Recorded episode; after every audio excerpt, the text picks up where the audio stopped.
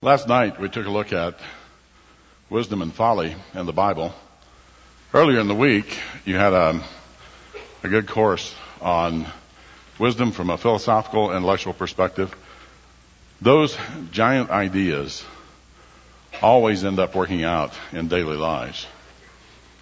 Uh, and for good or ill, depending on how accurate they are, uh, according to who God is.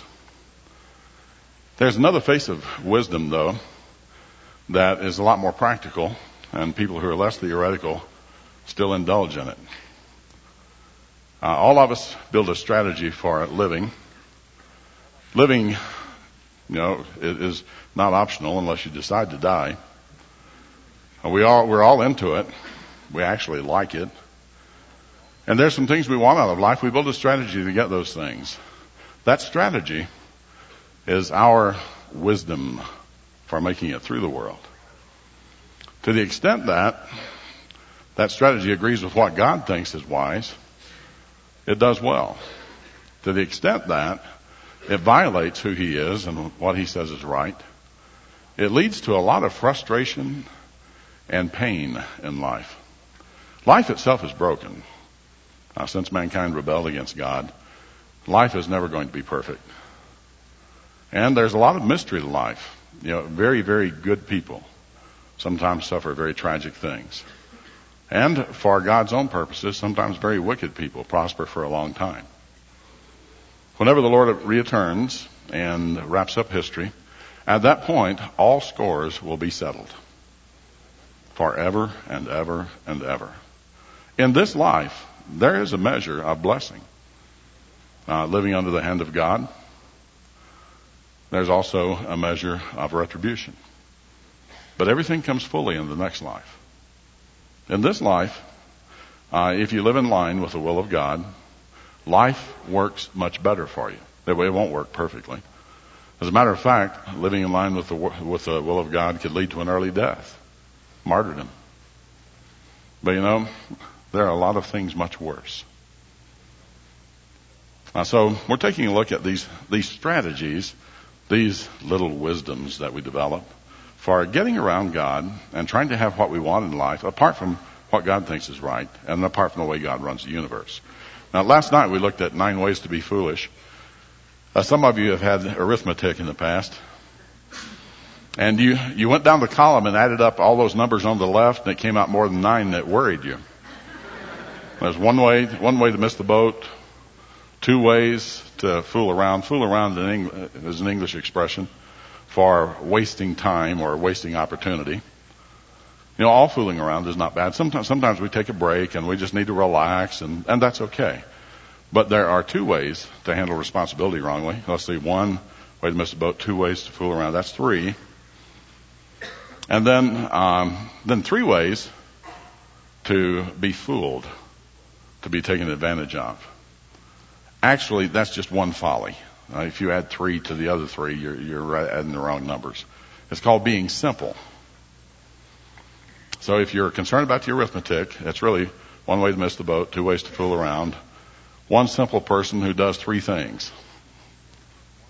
And then there are four ways, four strategies for avoiding God or evading God or trying to slip around God and then five practitioners of those strategies. So five practitioners plus a simple person is six, plus two ways to fool around, plus one way to miss a boat. That's nine. So if you added up those numbers and it worried you, uh, now you're confused and worried. I'd, I'd, like to start with the simple. That's not the handout you have. You, you want to you want to turn your handout over and write some things on the back, probably. Uh, I'd like to start with the simple because you are ending. Most of you are ending that life stage, or will be in the next two or three years. Most of you already ended it, actually. Uh, in the scriptures, this simple period in life, this period in which we are too open, uh, lasts sometime from 10 years old where you start begin to make decisions on your own, on, on up through early adulthood. Now, for some people who insist on trying to live in a fantasy world, it lasts much longer. But th- this is a period of life we pass through. During that period, you know, you're, you're not necessarily mad at God. You don't really oppose God. Uh, maybe you're trying to do things rightly, but the culture keeps calling to you to go ahead and gratify your desires, satisfy yourself. There's a picture of this uh, in the Old Testament in the book of Proverbs. It's uh, Proverbs 9, 13 through 16. You want to write that down. Uh, in this particular chapter of the Bible, uh, wisdom is personified and then folly is. There's been a lot of talk in the previous nine chapters about how one really ought to seek wisdom and the trouble that comes with folly. And then in this particular chapter, uh, the tug of war on the simple person is presented. God is calling to pick up a life of wisdom and walk his way. At the same time, there's another call that comes on our hearts. So the scripture says, uh, presents wisdom herself. It's presented as a lady. Wisdom has built her house. She's hewn out seven pillars. She's prepared her meat, mixed her wine, she set up her table, sent out her maids, and she calls. Uh, there's, there's a picture of it, just a wonderful banquet in a beautiful place that's been created by wisdom. And she sends out her servants. Uh, she's wise enough to where she's prospered to the extent that she has servants. And the call goes out in the city. They're, they're calling in the, in the passage here uh, to the highest point in the city. This, this is a very public places. Wisdom is calling, and calling to the simple. And what wisdom calls out through her servants is, Come, eat my food, drink the wine I have mixed. Leave your simple ways, and you will live. Walk in the way of understanding. This is the message that's going out. There are wonderful things that can be had in life. The way to them is the way of wisdom. So, you know, eat the wonderful things. Enjoy these wonderful things God has for you. But if you're going to do it, you're going to have to leave your simple mindedness, you know, that mind that's too open. And you're going to have to start learning how to really analyze life. That's what understanding is about. Well, you know, if you're simple and you, you just love believing it's not that hard. You know, if you believe it's not that hard, you don't have to do much. Right? Doesn't require, whatever it is, doesn't require much preparation. Doesn't require a lot of effort. No emotional anxiety. Life's just not that hard. Relationships are not that hard. Study is not that hard. And we, we cruise into things and encounter trouble. So wisdom calls to you in the very public places and says, leave this and go on to maturity. Grow up in your mind. Learn, learn God's ways. And there are wonderful things ahead for you. At the same time, there's another lady who has a house. No mention of splendor. Here's what it says. The woman folly is loud. She's always creating a commotion. She's undisciplined and without knowledge. Literally in the Hebrew, it says she is simplicity itself. She seems so sophisticated, but she has no clue about how life works. Okay, here's what she does.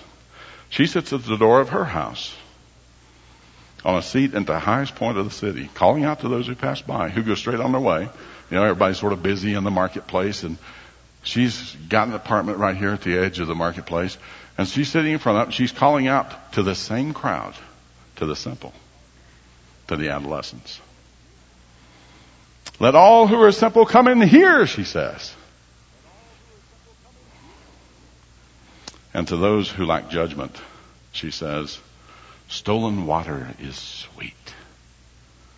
Food eaten in secret is delicious. But little do they know that the dead are there, that her guests are in the depths of the grave. The Living Translation says that her door is the doorway to hell. Now, as you're a kid, you're growing up, uh, you get pulled two different directions on the one hand, you know, you, you have teachers, maybe your parents, uh, perhaps uh, people involved in churches, uh, student ministers, people who, who call you to walk in God's ways. On the other hand, you know, there's just a tremendous pull through the movies, through the TV, through the music to take the shortcut. That, that's what this is about here. That, that's folly's message. Wisdom is saying you've got to walk in the way of understanding. You've got to learn some stuff. You got to learn how to use your head to really make decisions. And folly is saying it's not that hard. Come in here, gang. Oh, stolen water is sweet. You know, I mean, water is water. But the adventure of getting involved and getting it wrongly, oh, that's, that's gratifying. You can satisfy your thirst. Just, just take a shortcut. You know, stolen water, someone else got. And you took it. Someone else did the work to get that. And you took it. And you're just as refreshed as they ever will be. Bread eaten in secret, food eaten in secret. The idea is it's been stolen again. You know, that's why you're eating it in secret. They, they catch you eating their stuff, you're a dead duck. So the, the food eaten in secret, it too has been taken wrongly from others. And it's eaten in secret and oh, it's so pleasant. I mean, it's, it's food, you know, and, and food's just food, but if you get it this way, oh, the adventure and the gratification you can have. And this is the call of folly. And it calls to you through the movies. It calls to you through the music. It calls to you through TV. And it calls to you through dorm discussions. Your friends have been immersed in the media. The culture has. Those who write for the media have a worldview that says you want to gratify yourself while you can because then you're dead and gone. And we swim in that. And it shapes us. You, you have to make some hard choices. You know, I mean, the, the call comes. You know, get hold of yourself. Keep yourself pure sexually. Learn how to build relationships. And come to the point you can build a marriage. Then you can have a wonderful time. Sex will be a part of that. That's wisdom talking. But folly says, eh, you don't have to wait for marriage, for sex. You can have relationships right now and you can have all the sex you want. I mean, all you got to do is just sort of push the boundaries a little, and just take a little shortcut here. You can have all the benefits of marriage. You know, couples that live together have a very low likelihood of marrying. If they do marry, the marriages do not endure. The chance of it lasting 10 years is very, very, very small. But you know, folly calls. And boy, the old heart with the sexual desires and the loneliness, the old heart says, sounds good to me. You know, why, why, why worry about all this stuff in life? You know, just cut, you know, cheat on your income tax, take a little extra money from the cash drawer at work. You, you can have stuff you want. You just need to be slick enough not to be caught. But the dead are in her house. So as you're growing up as a kid, you know, your parents are saying one thing, and uh, religious leaders are saying another, saying maybe the same thing, but the culture's calling you this other way. Rebel. I mean, why wait all this time to have what you want? Just do what you want. They're idiots anyway. They grew up in another generation. What do they know? And the heart is pulled back and forth. One day, the simple person realizes they really are simple. Now, here's wisdom over here saying, you are really simple. You need to start walking in the way of understanding. And here's folly over here saying, you really are simple. There are shortcuts. And you're just yo-yoing back and forth. And you decide, I've got to do something. It is absolutely important that you decide to take the hard path and walk in the things of God. If you do not, you will by default go into folly. This is what the scripture says. In uh, Proverbs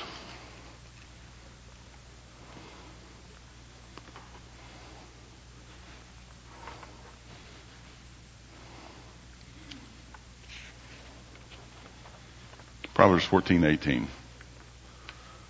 It starts off, the simple inherit folly. The idea is that others bestow this on them.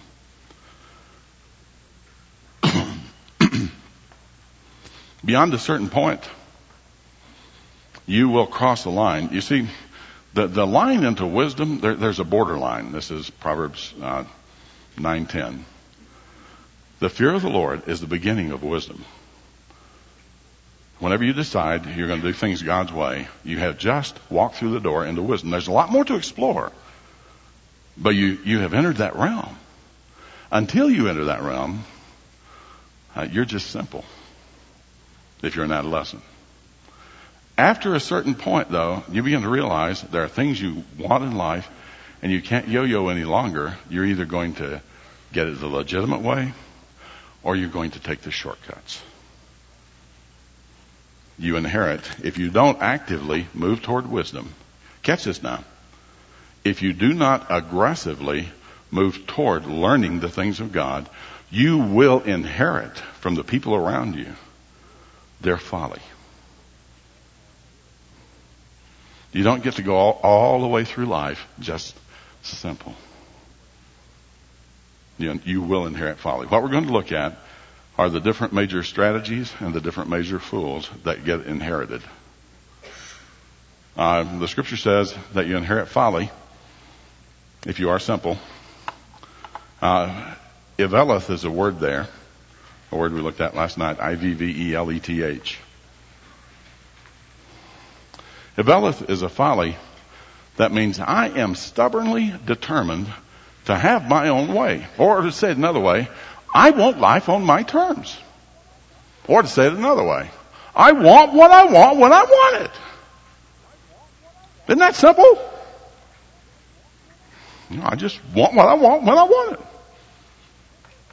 Well, that's, that's Iveleth. I want what I want, not what God wants. I want what I want, not necessarily what's helpful for you, but I want it. And I want it when I want it. You know, I heard, anybody know Dr. Phil? Dr. Phil on Oprah one time made this statement. He said, you know, our big problem is this. We want what we want when we want it. I thought, the man has some insight. now we, we want it. Iveleth is the folly. There's a, there's another level that's a lower level. It's, it's further from wisdom. It's a, it's a folly called Sikloth. And the fool who does this is called Sackle. Uh, Sikloth, the person has come to the point that they want what they want and they'll live in denial in order to have it. It's a folly of denial. We're going to look at these again a little bit later on. Give you a, head, a heads up. The next level, actually after you pass this Sikloth level, you start moving into the criminal. Uh, more and more and more, the folly has a criminal edge. Then the next one down, the first one on the edge of the criminal, is Haleluth. H-O-W-L-E-L-U-T-H or L-U-W-T-H. Haleluth. Literally what it means is praising. And the idea is praising myself. It's a folly of self-exalting. I, I put myself up above others. Now, the people who are into this are very often effective leaders, and they create a lot of problems. Uh, the the one that's furthest down, away from wisdom, is a folly that sometimes the Bible translates it villainy. The one who does this is a villain. What is a villain? Somebody wears a black hat and black coat and has a mustache. They twirl it. Someone who does the low, mean, ruthless, harsh things to people. The folly is called Nabala, N-E-B-A-L-A-H, or Nabala. And it's the folly of predation. The people who do this are predators. We'll talk about them. But the first step is Iveleth. Uh, and we're going to look at Iveleth. There, there are two, two approaches to it in the scriptures. We'll look at those two approaches in terms of two fools. Sometimes whenever you talk about the subject of fools, people say, well, really should you use that term? Because didn't Jesus say if you say to your brother, thou fool, you're in danger of, of hellfire? Uh, yes, he did say that, but the translation, you fool, is not an adequate translation. If you want to, if you want to really translate that well, the word that's used there means something like this: "You worthless piece of trash." So Paul writes in the, and Jesus uses the term fool for some people. And Paul, who writes uh, later in the New Testament, he also uses that term for situations and for people. Uh, so whenever you get down to the point that you're you're so down on people, you call them and you think they're a worthless piece of trash, you have totally missed the mind of God. Uh, but we're using the term in terms of people who use poor judgment, very poor judgment, given the way the universe really exists. I'd like you to take a piece of paper and draw something on it. Now, this is not in your notes, but it's going to be important. I want you to draw a heart large enough to put three little dots in it. This is the human heart you're drawing. Uh, you don't have to do an accurate representation of the thing in your chest. The Valentine's thing will do. Draw a heart and put three three little circles or three little dots on the inside. Uh, three, you know, you make a nice little triangle out of them. Uh, I'm going to tell you what the what the dots are. According to the Bible, there are three things that come that are born into the heart of every human being, and those three things are the the sources of, as far as I can tell from the scriptures, they're the sources of all these self-defeating strategies. They get mixed and matched different ways to create these other strategies. But three things are born into us. And we're going to look at them in the scripture. They're in two verses in the Bible. Uh, Proverbs 22:15 is the first verse. It says this: Folly is bound up in the heart of a child, but the rod of discipline will drive it far from him. Folly is bound up in the heart of a child, but the rod of discipline will drive it far from him. The word folly there is this word iveleth. I-V-V-E-L-E-T-H, the word we're talking about. This stubborn determination to have my way.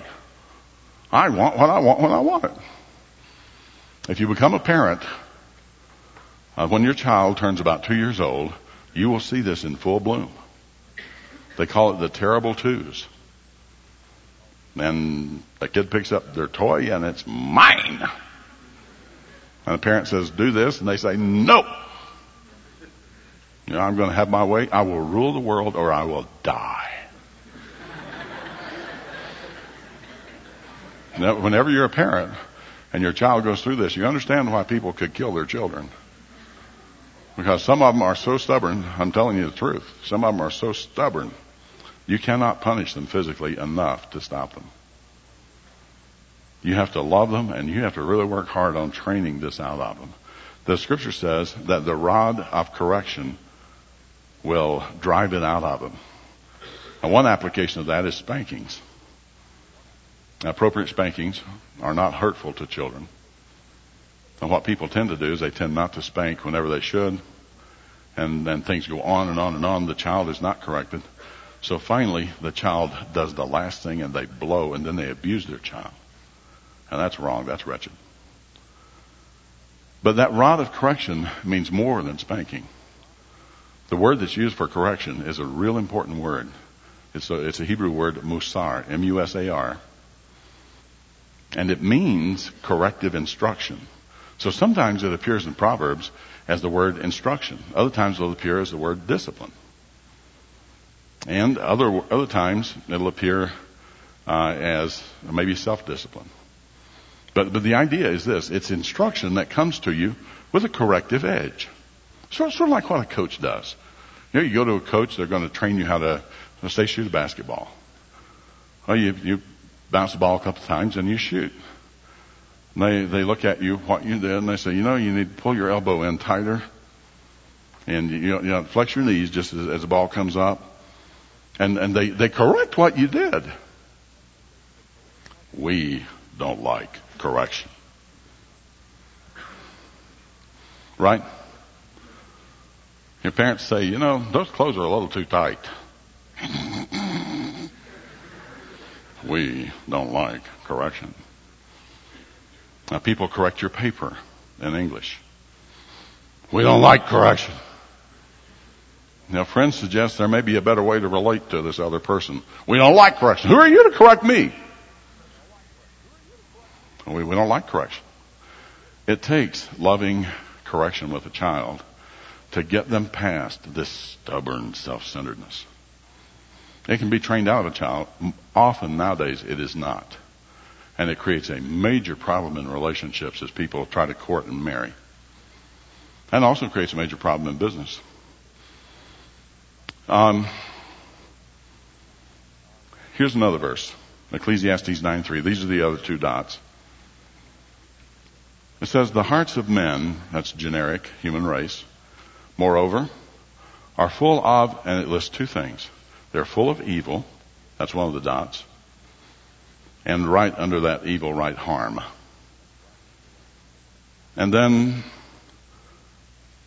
there is madness in their hearts while they live, and afterward they join the dead. The word madness literally is this halaleth. It is a self-exaltation folly. We got three things in our, we have three things in our hearts. Number one, a stubborn determination to have our own way. Number two, a willingness to harm people. Evil is that which brings harm or grief to people. So write down harm, that, that's the easiest synonym for it. And then three, we, we have this thing within us that wants to exalt ourselves. Now, the, the Aveleth, that stubborn determination to have my way, you can train that out of a kid.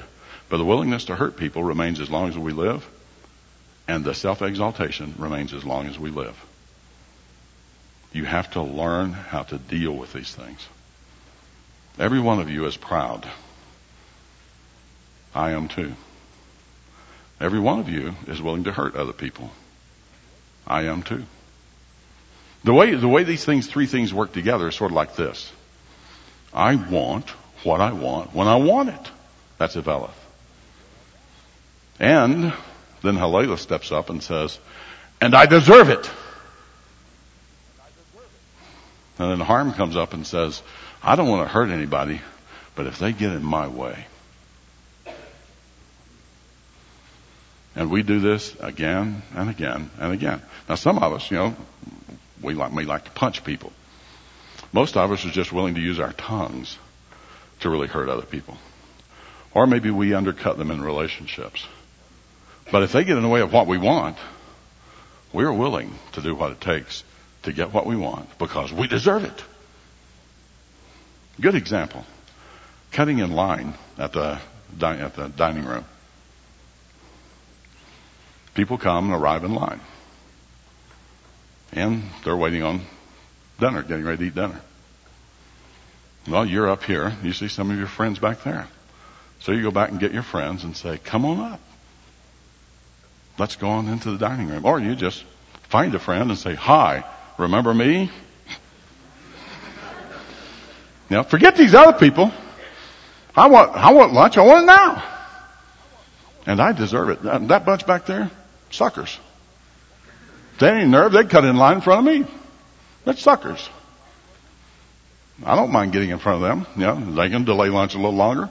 It won't hurt them that much. Now you're supposed to be out of that in, in first grade. But you see, just things as small as the lunch line. We want what we want. If it's our friend back there, it's our friend. We deserve to have our friend up here right now. Forget these other people. It won't hurt them much. We just take their turn. This goes down to very small things. The way we treat roommates. They live, they have one style of living, we have another. We work out the war some way. Uh, the way we compete in relationships. You know, someone's interested in the same guy you are, ladies, and you find ways to cut that other person off. Or fellas, you do the same thing. Now someone hurts our feelings. We deserve better than that. And we get even. This works at a very, very small level. And it works at the level of international politics. We want what we want. We have a right to it. And we will hurt people. I'm not saying personally that there's never a reason for conflict. But what I'm saying is greedy people rise to power And they make life terrible for a lot of people because they want what they want. And they deserve it. As a matter of fact, in our society right now, the way we're headed, we're, we're headed back to Machiavelli. Now we have we have lost uh, a vision of God, and um, when there is no one to ultimately set standards, then the ones who set the standards are the ones who are the most powerful. If we have the personality that's winsome enough, we just push other people aside. If we're aggressive enough, we just push other people aside. If we're sly enough, we don't have to push them aside. We just cut their knees out from under them. But we, we, see, we're going to get what we want. And we have our strategy. May not be as smart as other people, but we have our way. Now some of us are not as aggressive. And other people do that to us. And we just, we just hate them in our hearts. You know, you know, we devise ways to torture them in our minds and, and that eats us up on the inside. So these three things, the stubborn determination to have what I want and the intention to put me first because somehow I deserve it. And this willingness to be hurtful to others to get what we want. That's the story of marriages that fall apart. Uh, you can read books on marriage and marriage counseling, and you'll find at the core of conflict two people who want what they want when they want it, who feel like this other person ought to, if they just really understood the hurt they have gone through in the past, this other person really ought to give in and, and meet their needs. And because they're not, devising a strategy to gouge them and hurt them. Now there, there are five big strategies that grow out of these. Five types of fools. Um,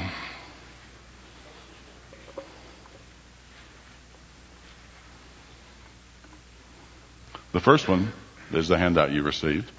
This is the least noxious, or you might say the least obnoxious of the strategies. The others get worse and worse and worse in terms of the intents of their heart and the hurt they generate. Um, the the fool is called the Casil. Really, what this person wants is they want what they want when they want it, but they have a different strategy for getting it from other people. Uh, you have a description of them. Uh, they want what they want when they want it, but they want it the they want it the easy way. And so they set up a strategy, sort of a, a false hopes. Their whole, their whole life is about setting their hopes on things that just, just never come through. Now they tend to be, now let's look, go down the list real quick. A profile of this person. First of all, Proverbs 14:8. The wisdom of the prudent is to give thought to their ways, but the folly, the aveleth, of Casil fools is deception. This is their big tool. Really, the verse means two things. One, since they get into this stuff, it ultimately deceives them, but it also means that their particular brand of getting their way has to do with deception. You could really call this person lazy liar. And you'd be pretty well on target. They tend to be uh, pretty affable people, um, pretty gregarious. They're, they're very upbeat their perspective is that God's not really going to be a factor in life. There may be a God, but you know, He's really not going to be a factor. I just need to set out for what I want and get it. They, they really value big dreams. They have great big dreams. Boy, one of these days I'm going to live in a 10,000 square foot house. I'm going to have all these servants or I'm going to make it really big in the movies or I'm going to do this. Have all these big dreams. Uh, they dream of living large. You know the TV show? One called Living Large. It used to be Lifestyles of the Rich and Famous, uh, which I called other places I can't afford to buy. But they, they dream of this high lifestyle. But what they really value, though they dream of this, what they really value is rest and relaxation, not hard work. They're really into rest. Their attitude, they're very confident people, very hopeful, very upbeat. They just know their dreams are going to come true. um, any of you see Bill and Ted's Excellent Adventure? Okay. Bill and Ted qualify here. They can't play the guitar, have no discipline to practice, but one day in the future their music is going to change the world. In the meantime, they're just fooling around. Okay? Confident, hopeful, but they trust in the wrong things. Rather than really trusting in God and doing things God's way, they have their schemes. Uh, for some of them, it'll be the lottery. Rather than working hard, putting money together and begin to buy properties or invest in the markets, uh, they buy the lottery tickets. They just know that one day they're going to win it. Now there is, in Texas, there's more chance of being robbed at a 7-Eleven while you're standing in line than of winning the state lottery. But they're going to win it. And uh, it, may, it may be, you know, a lot of the stuff that appears on TV. For some of them, it'll be Carleton Sheets Real Estate this week. Next week, it'll be, or uh, next month, it'll be selling megavitamins. The next month, uh, it'll be, you know, exotic parrots and stuff like that. They can make a mint this way. Then they just move from thing to thing to thing. They're looking for a magic key that will unlock the future for them and let them have all that they want without any real hard effort, without any real persistent drive and hard work. And they get so excited when they find the new magic key. Oh, they're really up. And then it doesn't work. The, the door doesn't open. And they just crash and burn emotionally. But then they find a new magic key and they're really up and then they crash and burn. And then they find a new magic key. The, the thing they're putting their hope in rather than God. Now for some of us, that's relationships. You got one boyfriend. You're really up. This is the doorway to the future. Family and children. Or you've got a girlfriend. Oh, this is the love of my life. Now the universe will integrate itself. And I will just hum in harmony with it and then she leaves you, then you know, you're a total mess. And then you find another relationship. Oh, this was it. I missed it the last time. And that you're on this.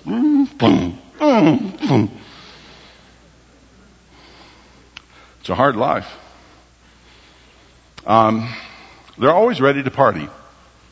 They just somehow never get ready to work or to think. There are verses that talk about this, Ecclesiastes 7 4. Their big characteristics, they have a lazy streak. They have big ideas and they're searching for the magic key without work.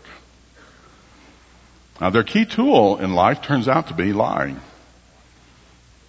Especially creating misimpressions, false impressions, and slander. Uh, their deceit that they do uh, sort of lets them out of hard, hard times and hard spots. Uh, this is the kind of person you give them some responsibility, and they just handle it very lazily. And then you, you, you, you check up and you say, what happened? You know, I was, I was mobbed by a herd of rabid butterflies, and I just couldn't get across campus to get it done. Uh, more, most of them are a little more artful than that. But what you get is a lie. You don't get the truth about what really happened. You know, I played video games until four in the morning and I went to sleep, prof, and good grief, it was 11 o'clock before I woke up, and man, the 8 o'clock test was already by then. You know, the lie gets you out of the situations. Sometimes the lie helps you get money. These people turn into con men. But the lie, you know, is a very effective tool. It helps, it helps you get relationships that allow you to get sex if you're a guy. Or it allows you to sort of hook a guy and, and, and keep him with lies. Now this person just does not want to wait till the right time. They don't want to do things God's way. They just, they're sure that folly is right and there are shortcuts. You don't have to wait all that time. Most of them are waiting their life long for their ship to come in.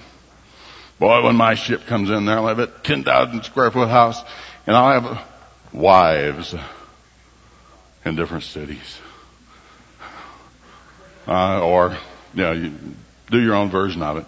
You know what the problem with that idea is? Man, the ship ain't going to come in if you don't send one out. You have to plant before you reap. If you don't send the boat out, if you don't pay the price to load it with merchandise and send it out, it's never coming back with profit. So, performance, uh, what I mean here is how they act. They tend to be focused on their own opinion. They, they believe in their own opinions. Scripture says that they get on, into discussions only to express their opinion. They don't want to learn anything. Big goals, but no, they never develop any real specific plans on how you're going to buy that 10,000 square foot house. Buy a lottery ticket. That's not exactly a plan. It's a roll of the dice, but it's not a plan. They, they just never really get down to what I can do today to build the dreams of tomorrow. Uh, they have a temper. They tend to get into arguments. Uh, tend, but they tend to be rather likable, very gregarious, like to party. Uh, regarding work, they, they tend to organize their work in a very poor manner. Therefore, it wears them out easily. You have to learn how to organize work. They tend to overestimate their abilities. They think they can, they can do more than they can, so they bite off more than they can chew, and then it ends up chewing them. Uh, they, they resist others' input on their, on what they can do and what they can't. They've got their own opinion of themselves. They actually have a hard time getting to work. The verse that's quoted here, or written here, says they can't find the way to town. They're going to go out and look for work. They make a little money, but now where, where is the city? You know, they're not anxious to get buy a compass or ask for directions.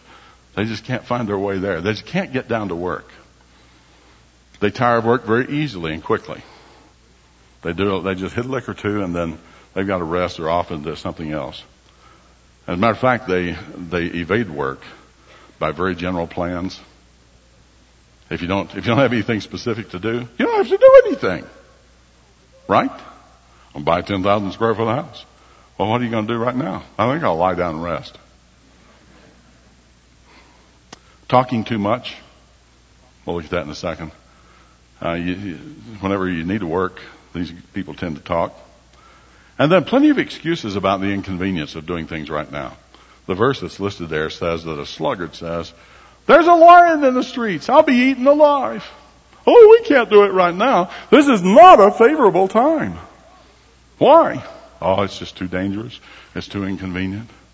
They just never get down to getting after it in the here and now. Now, all kinds of excuses. My sick aunt got sick again. I can't be there. My dog died. Your dog died last week. Well, I got a new dog.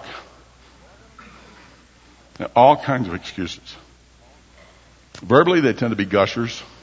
They tend to blurt out all on their mind. Scripture says you need to watch about how you share things. They tend to talk about how they'll finally get their way. And as they, they really get into gear with talking about their big dreams and all, they just go from bad to worse.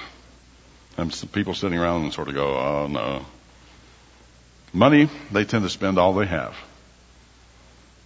The scripture there says that a wise man has treasures in his house, all to spare, but uh, this type of fool, if he's got it, he doesn't have it very long. It's gone. There's a forecast for them in the scriptures. Uh, his big dreams will never come true. He never finds the honor and the wealth that he wants. What he does achieve will ultimately turn out bad for him. It'll turn out to his hurt. He brings a lot of trouble on himself. He, he becomes a grief to his parents. Scripture says that his mother or her mother will tend to have depression throughout their life. And he's a source of trouble to his friends. This is the fool that scripture says, he who walks with fools will suffer harm. You hang out with these guys, you're going to find trouble catching you. So the big dreams are there. Life goes on. He ages. And it's always frustrated. Um, just something to hang this in your mind. An animal that for me represents this person is an opossum. Now they actually can run fast if they get in trouble. They tend to move sort of slowly. And then what happens when an opossum is in danger? What do they do? They play dead. They deceive. Their big talent in life is their deception. And that's sort of what this person does. Work comes along, they know how to play dead. They, they, they want this wonderful life, and what they want may not be bad. But they believe that they can have it out of the will of God, and it never comes to pass. I don't know if you recognize this in yourself or not. Uh, it's one of the one of the things that one of the strategies that comes out of that Eveleth that's born into all our hearts. The easy way. What am I looking for? I'm just looking for an easier way, man. Just sort of slide through things here. Um, if this has been your strategy, by the way, this is me personally. This is not the Bible. From what I can tell, just out of my study of Scripture and then dealing with people for 30 years, this is particularly a guy problem. But there are women who have trouble with it. There, there's some women for whom it's a problem. But it's especially a guy deal. Now, struggling with responsibility, wanting to play whenever you really need to be at work, and finding a lot of excuses. Uh, if this has been your strategy, it can be a lady's strategy, though. If it's been your strategy for life, you're going to need to do some things. Number one, you have to decide to set your hope in God. Period. It's not going to be your rich uncle who's going to help you get through things. It's not going to be your, your buddy who's going to get you into the future that's going to be so wonderful for you. It's not going to be the state lottery. It's not going to be some mystical event out there in the future.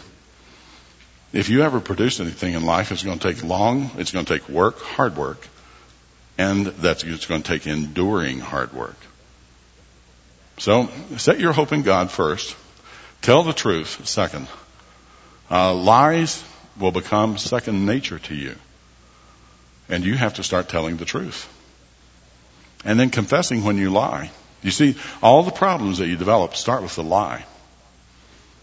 The lie helps you avoid consequences. Being able to avoid the consequences gives birth to that dream that maybe you can still have the easy way. And whenever you start telling the truth, man, you have to start dealing with life.